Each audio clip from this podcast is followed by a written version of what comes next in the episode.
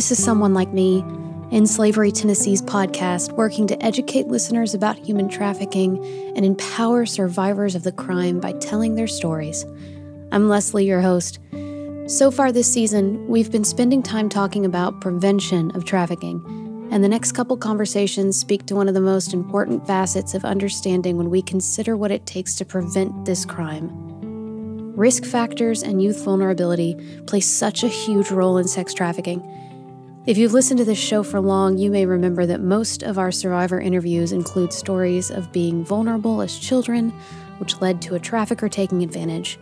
This is in stark contrast to the myth that children are being kidnapped and sold into sex slavery, which is the narrative we hear all the time when it comes to child sex trafficking. And it's just simply not the truth. The truth is even more insidious and complex and harder to reckon with. Today, we'll break this down even more. We're going to talk to Stacia Freeman, the founder of Epic Girl here in Nashville. Epic Girl works with the court system to screen runaways and youth for signs of trafficking and exploitation, and then works with direct service providers like End Slavery Tennessee to rehabilitate these kids. When we talk about risk factors for trafficking, you'll hear us refer to a temperature tool that Marissa uses with the youth she works with. This tool is available for download on the End Slavery Tennessee website so you can see what sorts of things leave children vulnerable to being exploited. Check it out on this episode's page at endslaverytn.org slash podcast. So here's our conversation with Stacia Freeman, straight from the End Slavery Tennessee offices here in Nashville.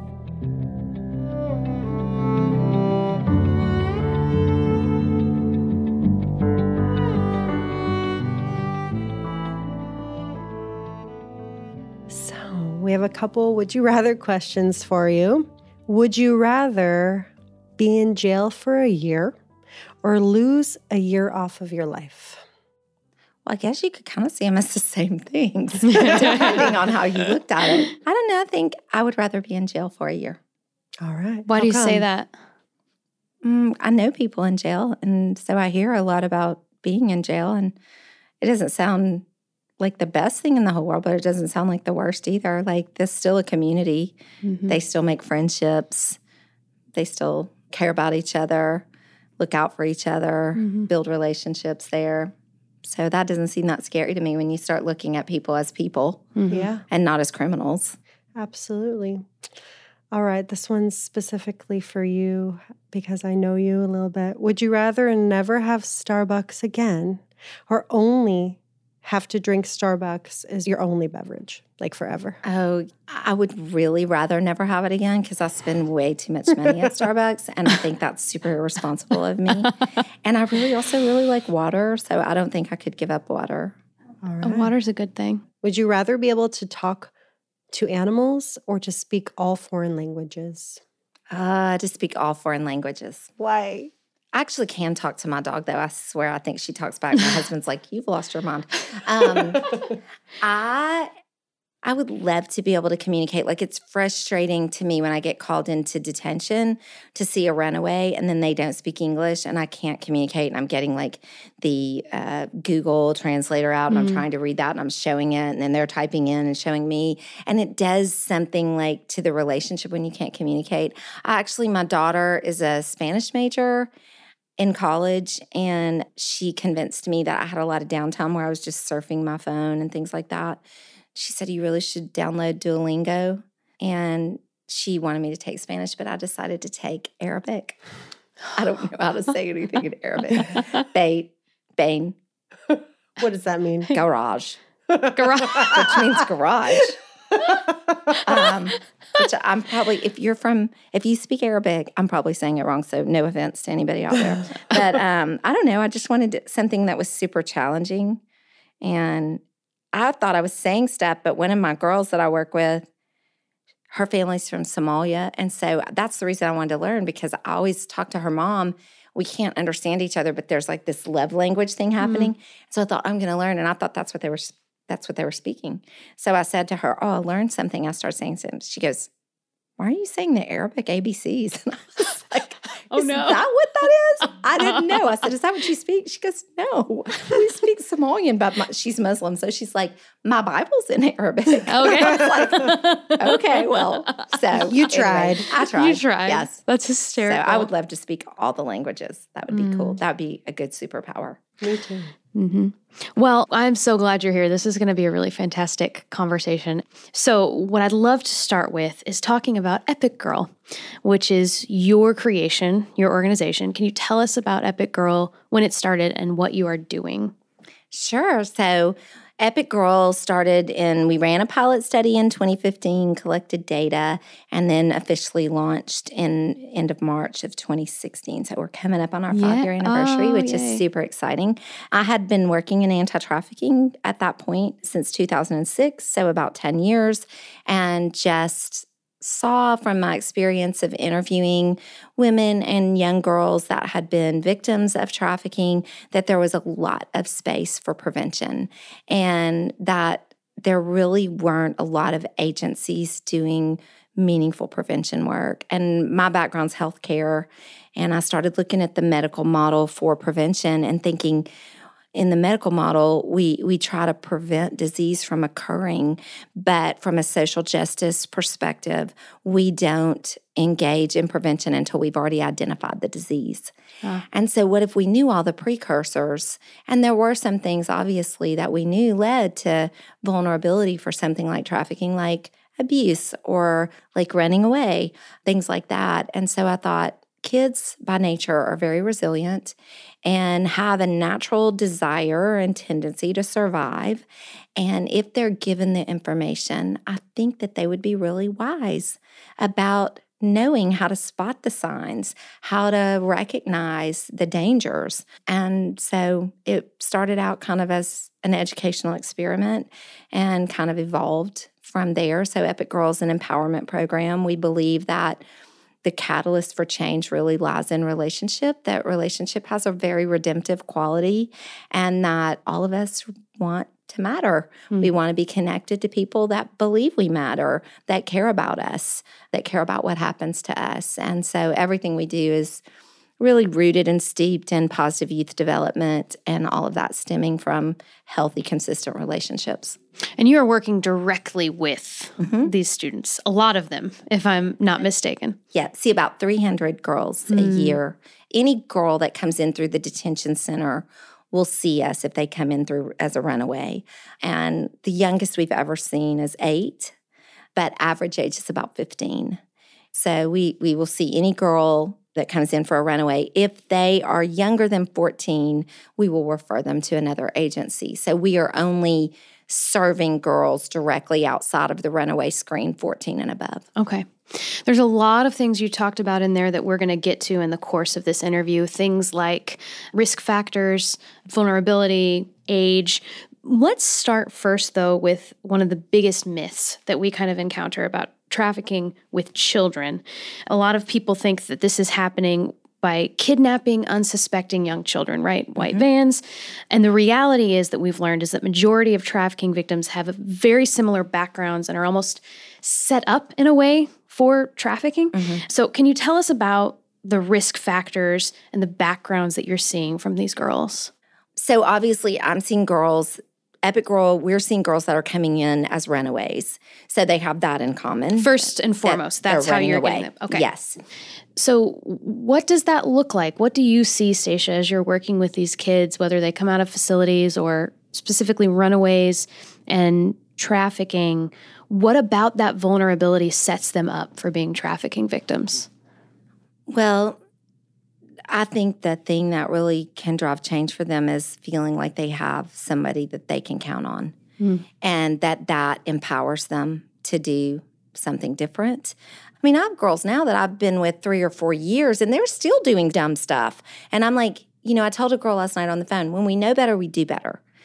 But that is a process, you know, because we know about frontal lobe development and that it takes time for girls to have the growth and the consistency to really start to have those aha moments where they're like, yeah, I know how where this li- leads. So, talk about that actually. So, your frontal lobe, that's a part of our brain that is that helps us make better choices. Is that a good way to put that? Yeah. Okay. So it's that part that says, "Hey, hold on, we probably shouldn't do this. We know how this ends. This this is not good," and mm-hmm. it, it kind of allows us that space to freeze and consider. And so, teenage brain space is very risky in the fact that you know they're living in that space where they're more willing to take risks and things like that. And so we know we're dealing with the teenage brain. They are going to be more impulsive. And then when you have trauma, that adds to all of that. Yeah.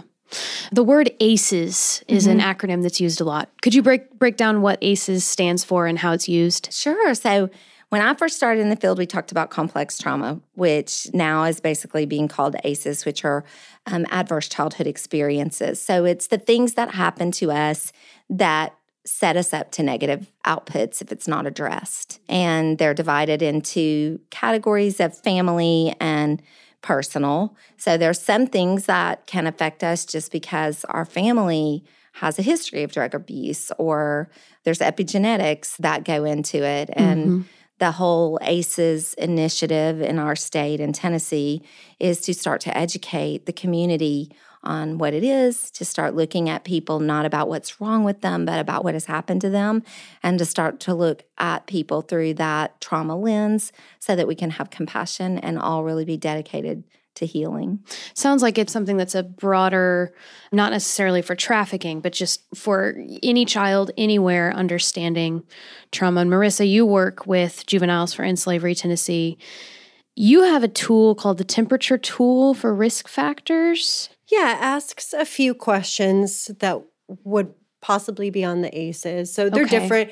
It's just something that I came up with to use in some of our prevention groups. So girls could ask themselves these questions, answer, and just see how high their temperature is on the gauge, like which would relate to how at risk they are for actually being trafficked. So we've gone into facilities and used this and it'll ask questions like Have you ever run away? Have you ever been homeless?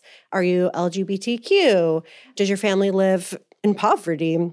So ask these questions. I think there's 14 questions, and then it will chart how high. And some of the kids hit 14. Mm-hmm. And then it comes out that they actually hadn't ever realized that they were trafficked, but through our groups, that it'll come out that they actually were. And that's the case of a lot of these kids that we work with. Many of them don't mm. self nobody self identifies actually mm. that they've been trafficked. Most of them don't even understand what the term is. They're like, I've never been kidnapped off the street and thrown in the back of a car. Right. But I, you know, I did have somebody that was taking my money and and threatening me and having me do sexual favors and give him all my money. So um, I've just only used that just for the girls to have like an eye-opening moment for themselves so mm-hmm. they can mm-hmm. understand. I know Stacia also uses a tool through Epic Girl, right? To mm-hmm. kind of measure their risk and their their level of vulnerability. I wanted to touch real quick on the ACEs though. It's 10 questions and they ask questions like have you watched one of your caregivers being beaten? Has you know one of your parents been in jail? Does one of your parents or somebody in your home um, have they had heavy drug use or heavy alcohol use? Have you ever been sexually abused or physically abused? So th- these are the questions.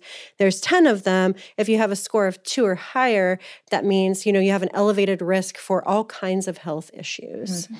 i don't give it to all of the kids that i work with but i know about their lives and their stories. Most of the kids i work with have a score of a 9 or a 10 mm-hmm. So, and I'm sure Stacia can attest for that too.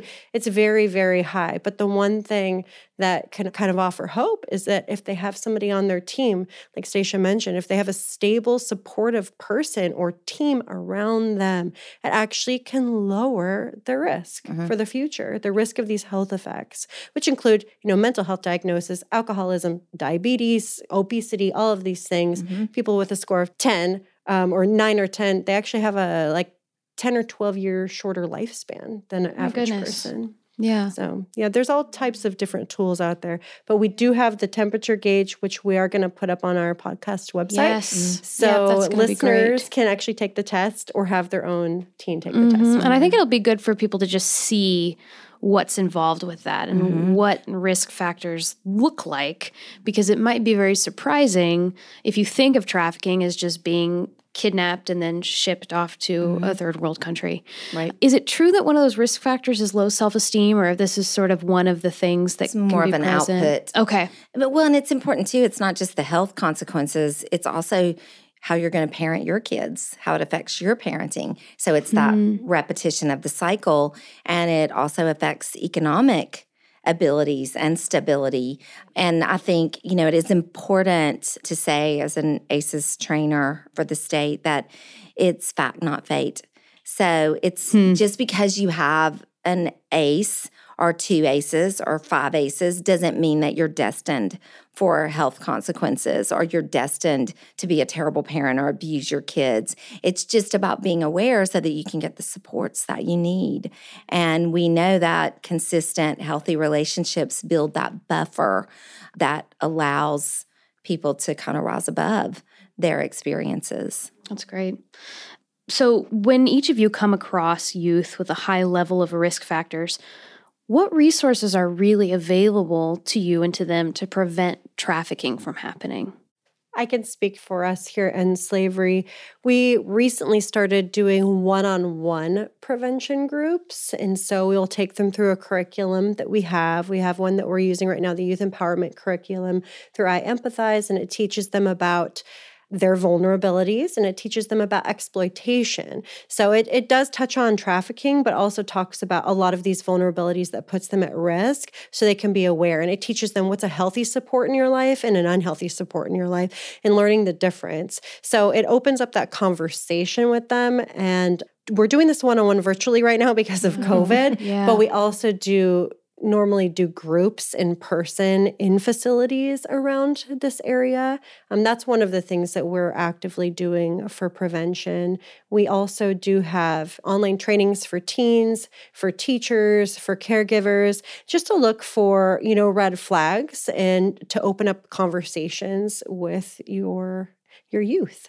And I will say there's a list of red flags on End Slavery's website. For anybody, you should get familiar with that and get familiar with the hotline because part of prevention and part of this work is looking for these things that are happening because it's happening everywhere. Yeah. I do think one is from doing screenings for three years, we've screened over about 1,200 girls. And we do ask them, Have you ever heard of sex trafficking and how would you define it? And the number one word they say is kidnapping. And then they also believe that it doesn't happen to people that look like them. And so I think that we have to normalize, in a sense, more of the issues around exploitation because sometimes if all of our marketing tools are geared towards white girls in the suburbs with the handcuffs and the help me written on the palms of their hands, the young African American girls are looking at that going, that's not me. So, I mean, I think there's a desire for all of us to work in this field to help people find their voice and all the things that we're talking about. But in reality, I say to the girls that I work with all the time, I cannot save you from you. Mm. I can only give you the tools to decide that you believe you are worth saving yourself. And that's really what we're doing. We're teaching the women and the girls that we serve and love how to believe that they are so valuable and so worthy that they want to save themselves. And that's a journey, you know, that they don't get to overnight. And me meeting with them in detention and telling them you're a trafficking victim is not really going to change anything for them. Mm-hmm. So a lot of times it's just about sitting in the space while they come to that conclusion. And I've been doing this for so long. I mean, I'm going on my 16th year or something like that, which makes me feel so old. But um, they do come around. They really do when you're consistent in relationship and you are not judgmental and you are giving them just that safe space to show up in, they will come around to seeing themselves. Is that what you found, Marissa? Yeah, it takes time. Like I said earlier, none of them identify themselves as a victim. Many of them are like, look, I signed up for that. Mm-hmm. I did mm. that. That was my choice, my boyfriend, mm-hmm. my, you know, I made my own money. And it was something I chose to do. So it takes quite some time for them to wrap their head around the fact that they were manipulated yeah. or that they were forced into that situation by so many external circumstances that they really didn't have another choice. And you know, I think from talking from a vulnerability standpoint, we have to realize that vulnerability is like a target. And the manipulators, the traffickers, the pimps, whatever you want to call them, they can identify vulnerability from miles mm, and miles sniff away. It out. And a lot of times they were vulnerable. They were they were abused. They had stuff going on. They were in the streets. So they know how to build a relationship. And when I started Epic Girl, I said, I have to beat the bad guys at the relationship game because, in all honesty, they're outdoing us. And they will wow. wait. They are so patient waiting to build relationship. And we aren't very good at that because we want to work a nine to five. The one thing that I've noticed in Epic Girl, which I didn't anticipate at all, was how gang affiliation is a form of exploitation and how that's just that desire to connect and to have family and support. And then it leads to exploitation. It may not be sexual exploitation, but it may be exploiting girls to sell drugs or to shoplift but it's still that relationship piece that kind of drives the outcome. And I will be honest, like I've worked with with kids and people in gangs, adults that aren't doing what they should, that are the nicest, smartest, kindest, most loving, loyal people. And I understand how if you're in the streets and your mom's addicted to crack cocaine and you don't know if your lights are going to be turned on, why you would go to someone like that because it's like I said, they're more loyal and better sometimes than the good guys are. And so when you need a need met immediately, you can't wait around for three weeks to get off of a waiting list to have a place to stay or to have somebody pay your light bill. And I think that's really hard for those of us doing this work because we're not collaborative as much. Like I'm grateful for the relationship that Marissa and I have that we're constantly like I've got this girl and I need her, her to come to y'all because it's not what Epic Girl does. Um, mm. You know, learning to stay in our lanes, learning that we need each other. There's an element of work that I do that End Slavery doesn't do and there's an element of work that they do that I don't do. And there's also a whole bunch of other agencies that can come along and link arms with us. We in the nonprofit realm have to stop competing and start collaborating because there's enough money to go around and it's going to take all of us to address this issue. So, you know, I just think those things are things that we have to talk about more. And I'm now working with a lot of the kids that are social service kids that are at really high risk because they're being moved so much. And I'm working with CASA of saying, we got to work these cases together because there's like 36 of these girls. CASA being the court appointed special advocates. Special advocates. Thank you. I couldn't okay. recall okay. the S. Okay. Yes. And so when a kid comes in and they're in DCS on the social services side in the court, they automatically get assigned a CASA worker. Oh. And so that's really important because CASA because of their agreement with the court, will know when this kid's been moved, when all her court dates are. And if I've got ah. 36 of them and I maybe interviewed a girl and I'm like, I think she went into to DCS, but I don't know because nobody's notified me. If CASA and I have this relationship where they're like, hey, did you see this kid? And I'm like, yes, did you see this kid? Then it's more people to keep these kids from falling into this black hole. And then CASA and I are having these conversations where we're like, yeah, this kid disclosed trafficking. This really looks like recruiting. Let's get End Slavery involved yeah, okay. so that they can work on that prevention side yeah. and can really deal with that. So there's really a need for collaboration because no one agency is going to address this mm. issue on their own. Mm-hmm. Um, and I'll have girls that I'll work with for a year, build relationship with them. They've been with us forever. They're gung ho epic girl. They got the t-shirt and the bracelet and life is good. And then they'll be like, hey, remember like when I first started coming to Epic Girl and you taught us that about trafficking and exploitation and we watch those videos and I'll be like, yeah. And they'll be like, well, that happened to me when I was 12, when mm-hmm. I was 13. And then I'm like, so then you're like, well, what do you do? I can't take a girl that's been with us for a year and be like, okay, you really should be within slavery because you're a trafficking right. victim. So we run into that all the time because they don't always disclose mm. right away. Mm-hmm. Because it's a long game, yeah. building the relationship and the trust. Absolutely. Yes. Uh, we've used the word exploitation a lot in this conversation. Can we define what exploitation is? I want to be careful that we're not using it interchangeably with any one specific instance. So, is exploitation an umbrella term that includes things like trafficking, rape, or what is that? I think we're just using exploitation in regards to sex trafficking at this point. Okay. I mean, that it can refer to labor trafficking as well. I mean, it's for minors, it's when there's an exchange of anything. It could be um, money, it could be a meal, it could be an, a place to sleep for the night in exchange for some type of sexual activity. Got it. Yeah, so if you're talking about trafficking, really and truly, you're talking about fraud, force, or coercion. Even though the law around minors says a minor Right. doesn't have to have that, Yeah. there still is an element of fraud, Sure, force, and okay. coercion that has to be addressed.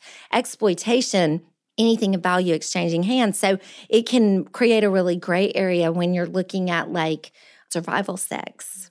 Mm-hmm. So a lot of girls don't realize that. I'll meet them in a facility, and I know Stacia meets a lot of them as well, and and they're like, no, no, I've never been involved in anything like that. When you are explaining it to them, but then you might be like, well, what did you do when you were homeless on the streets? How did you survive? Well, sometimes I'd meet a guy, and I, you know, do something for him, and he'd give me a place to stay for a couple nights. Okay, so let's talk for a second about juvenile victims who may not have risk factors because we know this is true. Marissa, you were just you had mentioned there was someone in, slavery Tennessee history who came from a pretty stable household. That happens sometimes that they don't fit into this picture that we're painting of having all these vulnerabilities. Yes, we will get referrals of girls that come from good families or that they're well off and they're vulnerable mainly because there's some type of I would say low self-esteem issue, a lack of supervision. Okay. I think that a lot of these kids just need uh, some attention, some involvement from parents. The case that we were talking about recently, it was a while ago. There was a teen that was living with a single mother and she's gone for work a lot. And this girl is online all the time, being unsupervised, very lonely, wanting attention, and starting to get on the dark web, reach out to guys online, chat, sending pictures, sending videos. Then all of a sudden, her mom is finding out that she's sending her address, that she's seeing like explicit videos mm-hmm. and texts and photos. And this girl doesn't know how old these people are. And they're making her offers. You know, mm-hmm. they're offering to trade things for these, you know, mm. pictures and videos or to meet up in person. And then something worse could happen. So when we're given this as a referral, actually, that was a referral from you. oh, okay. Um, we can start one on one prevention groups, teaching her what exploitation looks like, giving her somebody to talk to, actually, um, getting her involved, talking with the parent. Giving the parents some suggestions or at least an ear to vent to. We uh, were gifted a few free subscriptions for Bark. It's a monitoring app. So we're able to give those out on a prevention aspect as well. There's others we might refer uh, to as well. But this is not a one case that we've gotten these. Well, and I think that one would be risk because it's a single parent. Oh, yeah. And so that is an ace. Yeah, like you're right. Oh, it you know, there's the abandonment just- issue and the, you know, not having access to both parents and things like that. I mean, I always say, like, from 16 years of doing this work, it's less than 1% of the cases I've ever seen that didn't have some vulnerability factor. And even those, when you dig down, sometimes you find things. But Marissa's very right that social media changes the whole game. Mm. Yeah. And you have kids now that are so comfortable with building relationships online and they think they know these people. And I'll tell you, I build relationships with the girls I serve online. I can get a lot accomplished through texting. This generation of kid is very comfortable with engaging on social media platforms and it's a trick into making you think that you know somebody that you don't really know. Yeah. And so that's why we're seeing, I think, an uptick in girls that maybe don't have this standard blueprint for what we think a trafficking victim is going to look like. I mean, and social media really affects self esteem for all of us. You're right. They don't have the overt vulnerabilities, but mm-hmm. there's those that are kind of lying beneath the surface. little bit more like you said, the low self esteem or the single parent household. hmm Well, and you mentioned Bark. I remember this video that went viral from Bark. One of their agents posed as an 11 year old. She was 34, right? Uh-huh. And, you know, I wasn't that young when, when Instagram was around, but the immediate response to this picture and she had barely hashtagged anything. Emo- I mean, she was not looking for any sort of whatever. It just came to her. Mm-hmm. And in her inboxes, there's all these sorts of things that are, if you have low self esteem, which we all struggle with that, especially when we're just trying to figure out what life is all about in our early teens, you're getting all sort of affirmation. When you're only putting out there the very best stuff, who's waking up in the morning with a zit and your hair all a mess, being like, selfie time? Yeah, right. I mean, I'm my age, which I'm not going to say on a podcast, but old. And I'm still constantly like, everybody's house is cleaner than mine. Their vacations are mm-hmm. better. They eat healthier. Mm-hmm. You know, they mm-hmm. look younger. I mean, their clothes are better. Their kids are cleaner. I'm like, if I'm dealing with that stuff at my age of constantly putting myself in that comparison and having to hold myself accountable. Now, what happens with a 15 year old whose frontal lobe is not developed? And then add vulnerability to that. And look at how dangerous that makes social media for a kid that has no consistent supports, is dealing with family issues, is living in poverty. And you just, it's a recipe Yeah. for disaster. And I don't really know what to do about it other than to educate kids mm-hmm. Yeah. about the risks. I that's something that we'll do. I mean, when I work one on one with them, or if Julia, who teaches groups one on one, works with them, we'll talk about that stuff because it does seem to be the number one way at this point. Like, there's less and less people out on the actual streets. More so, it's through apps Okay. and websites at this point. And girls can do that on their own also if they want to. I mean, this is something that the girls that are out there, the runaways doing survival sex, often use the apps and the websites. yeah. And they change so fast, you can't keep up with them. Ah, And predators find them online, like you were just talking about, and befriend them like boyfriends, and then also will turn around right right then and there and exploit them online. So everything's kind of moving in that direction. Yeah, one of the best videos, which I think I gave you before, is called Fate of a Photo. It's an old one that was done by the National Center for Missing and Exploited Children. It used to be on YouTube. I think it still is. It's old, like with a flip phone. The girls think it's hilarious. yeah, right. Um, but it basically, the premise is once you put things out there into the world of the internet, you no longer own that. Right. So you have no control where that picture, that topless photo that you sent to this boyfriend that in your 15 year old brain you thought you were going to marry and have his children, Hmm.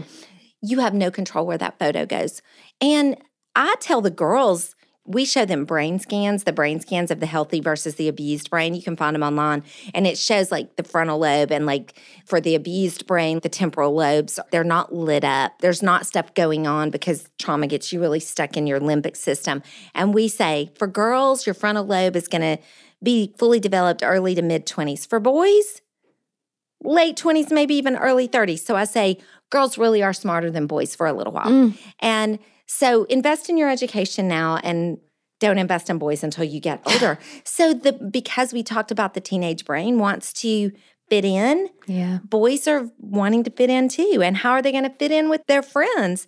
If they have a topless picture of a girl, boys are not emotionally connected early on. They're not wired that way. They're more physically wired. And so their drivers and their desires are going to be really different. So a little girl who is very nurturing and emotionally wired, who connects to that boy in an emotional way, gives him something that is precious to her. And then he wants to fit in with his friends, so he shows all his friends. And that fate of a photo really shows that. And I think is really eye opening for girls of being like, oh my gosh, that's how it works. Yeah. And once it's out there, I mean, I've had girls that have had to change schools two or three times because they've been exposed on the internet. And, you know, it's such an innocent, I mean, I always like, thank God we didn't have social media when I was a mm. teenager because it's just such a dangerous space for kids to be in.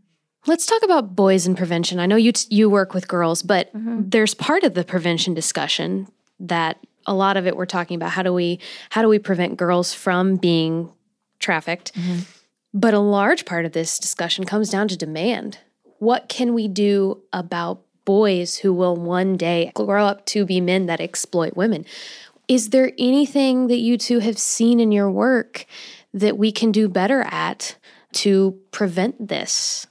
Well, relationships. I mean, I think a lot of that's coming from boys that don't have male role models, the right kind of male role models in their life that are teaching them what it means to be a man of character and integrity. And they're maybe growing up in the streets where women are objectified. I also think, which will not make me popular with the teenage crowd that I love, but rap music is very mm. exploitive right now. And I think we have to have conversations about that. I mean, for a while in my classes, I was doing lyrics. You know, they were giving me a list of songs, and I was like, okay, I was going and printing out the lyrics. And then I'm like, why would you want a guy to refer to you as your bitch? Like, uh-huh, how does yeah. that make you feel strong and empowered? And I remember, so you're literally dissecting yes, lyrics of songs and talking about it, and they'll be like, "Oh, Miss Stacia, you so crazy. That's not what it means." You know.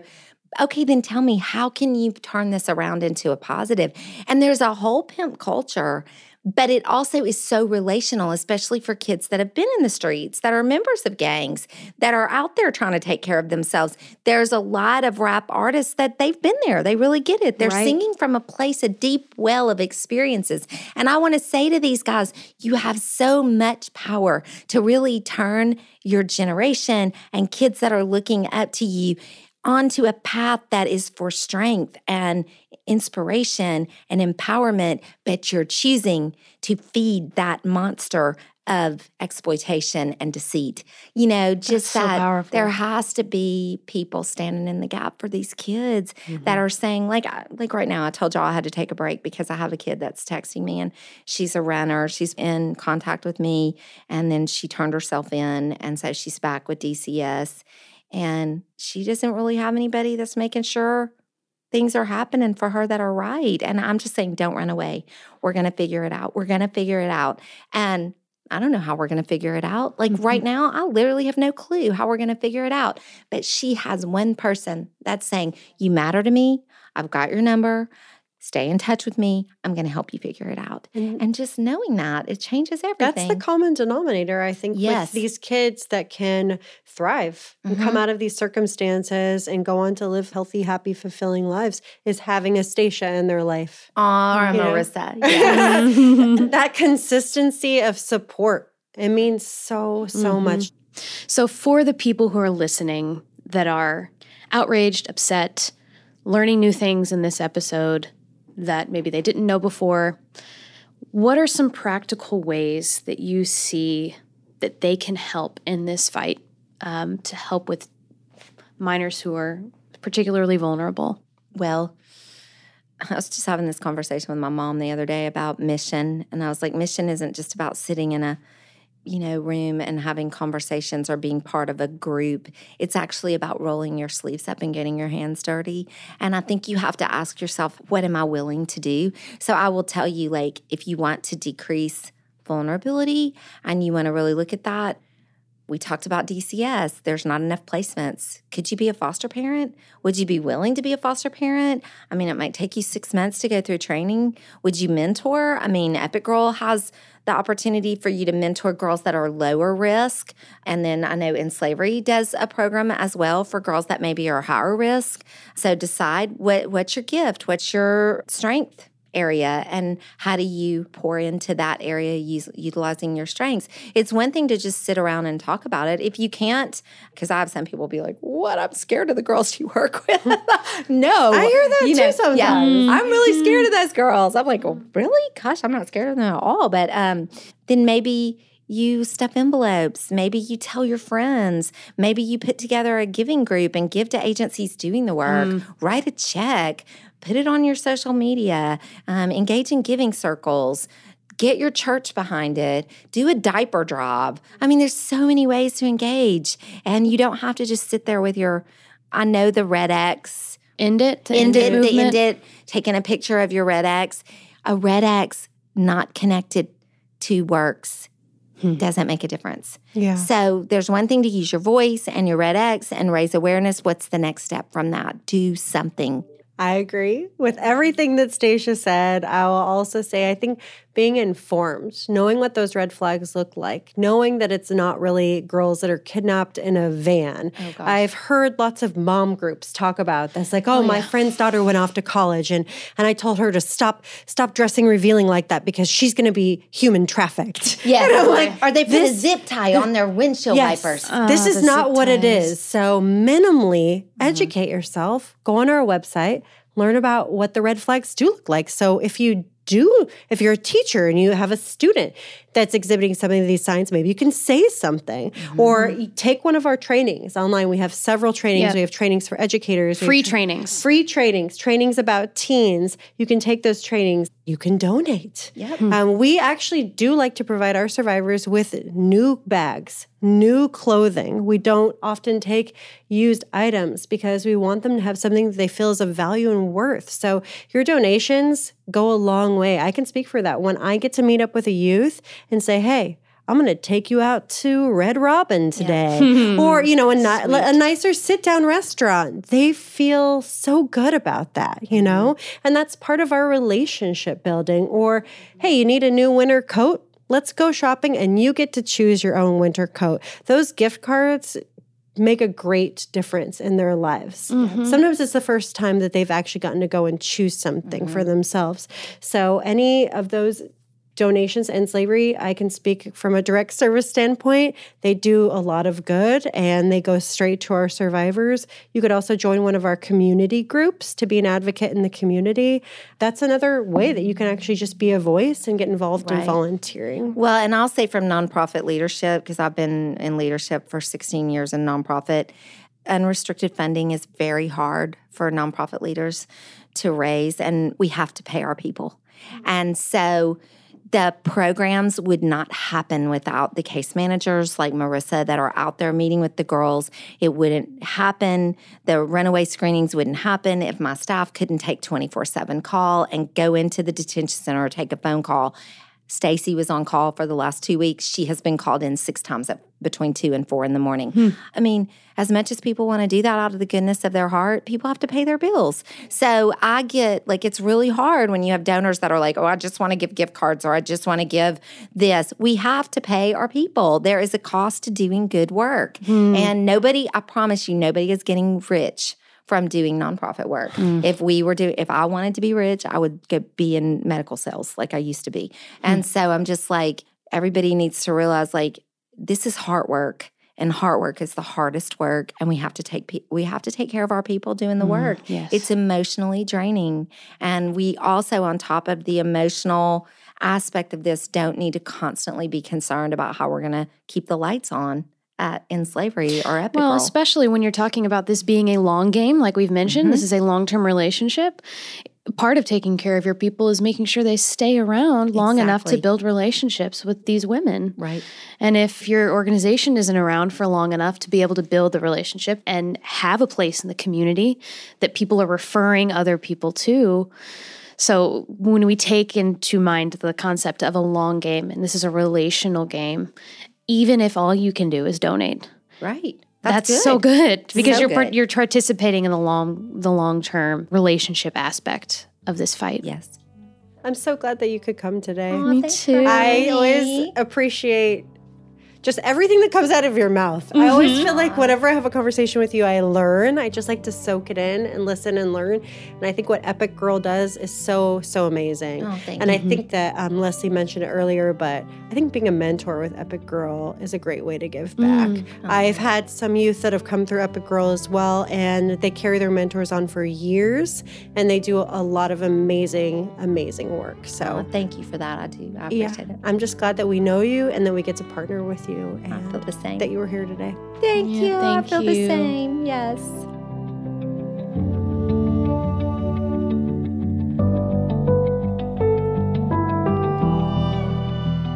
End Slavery, Tennessee thanks the Jones Legacy Group for their continued support of someone like me.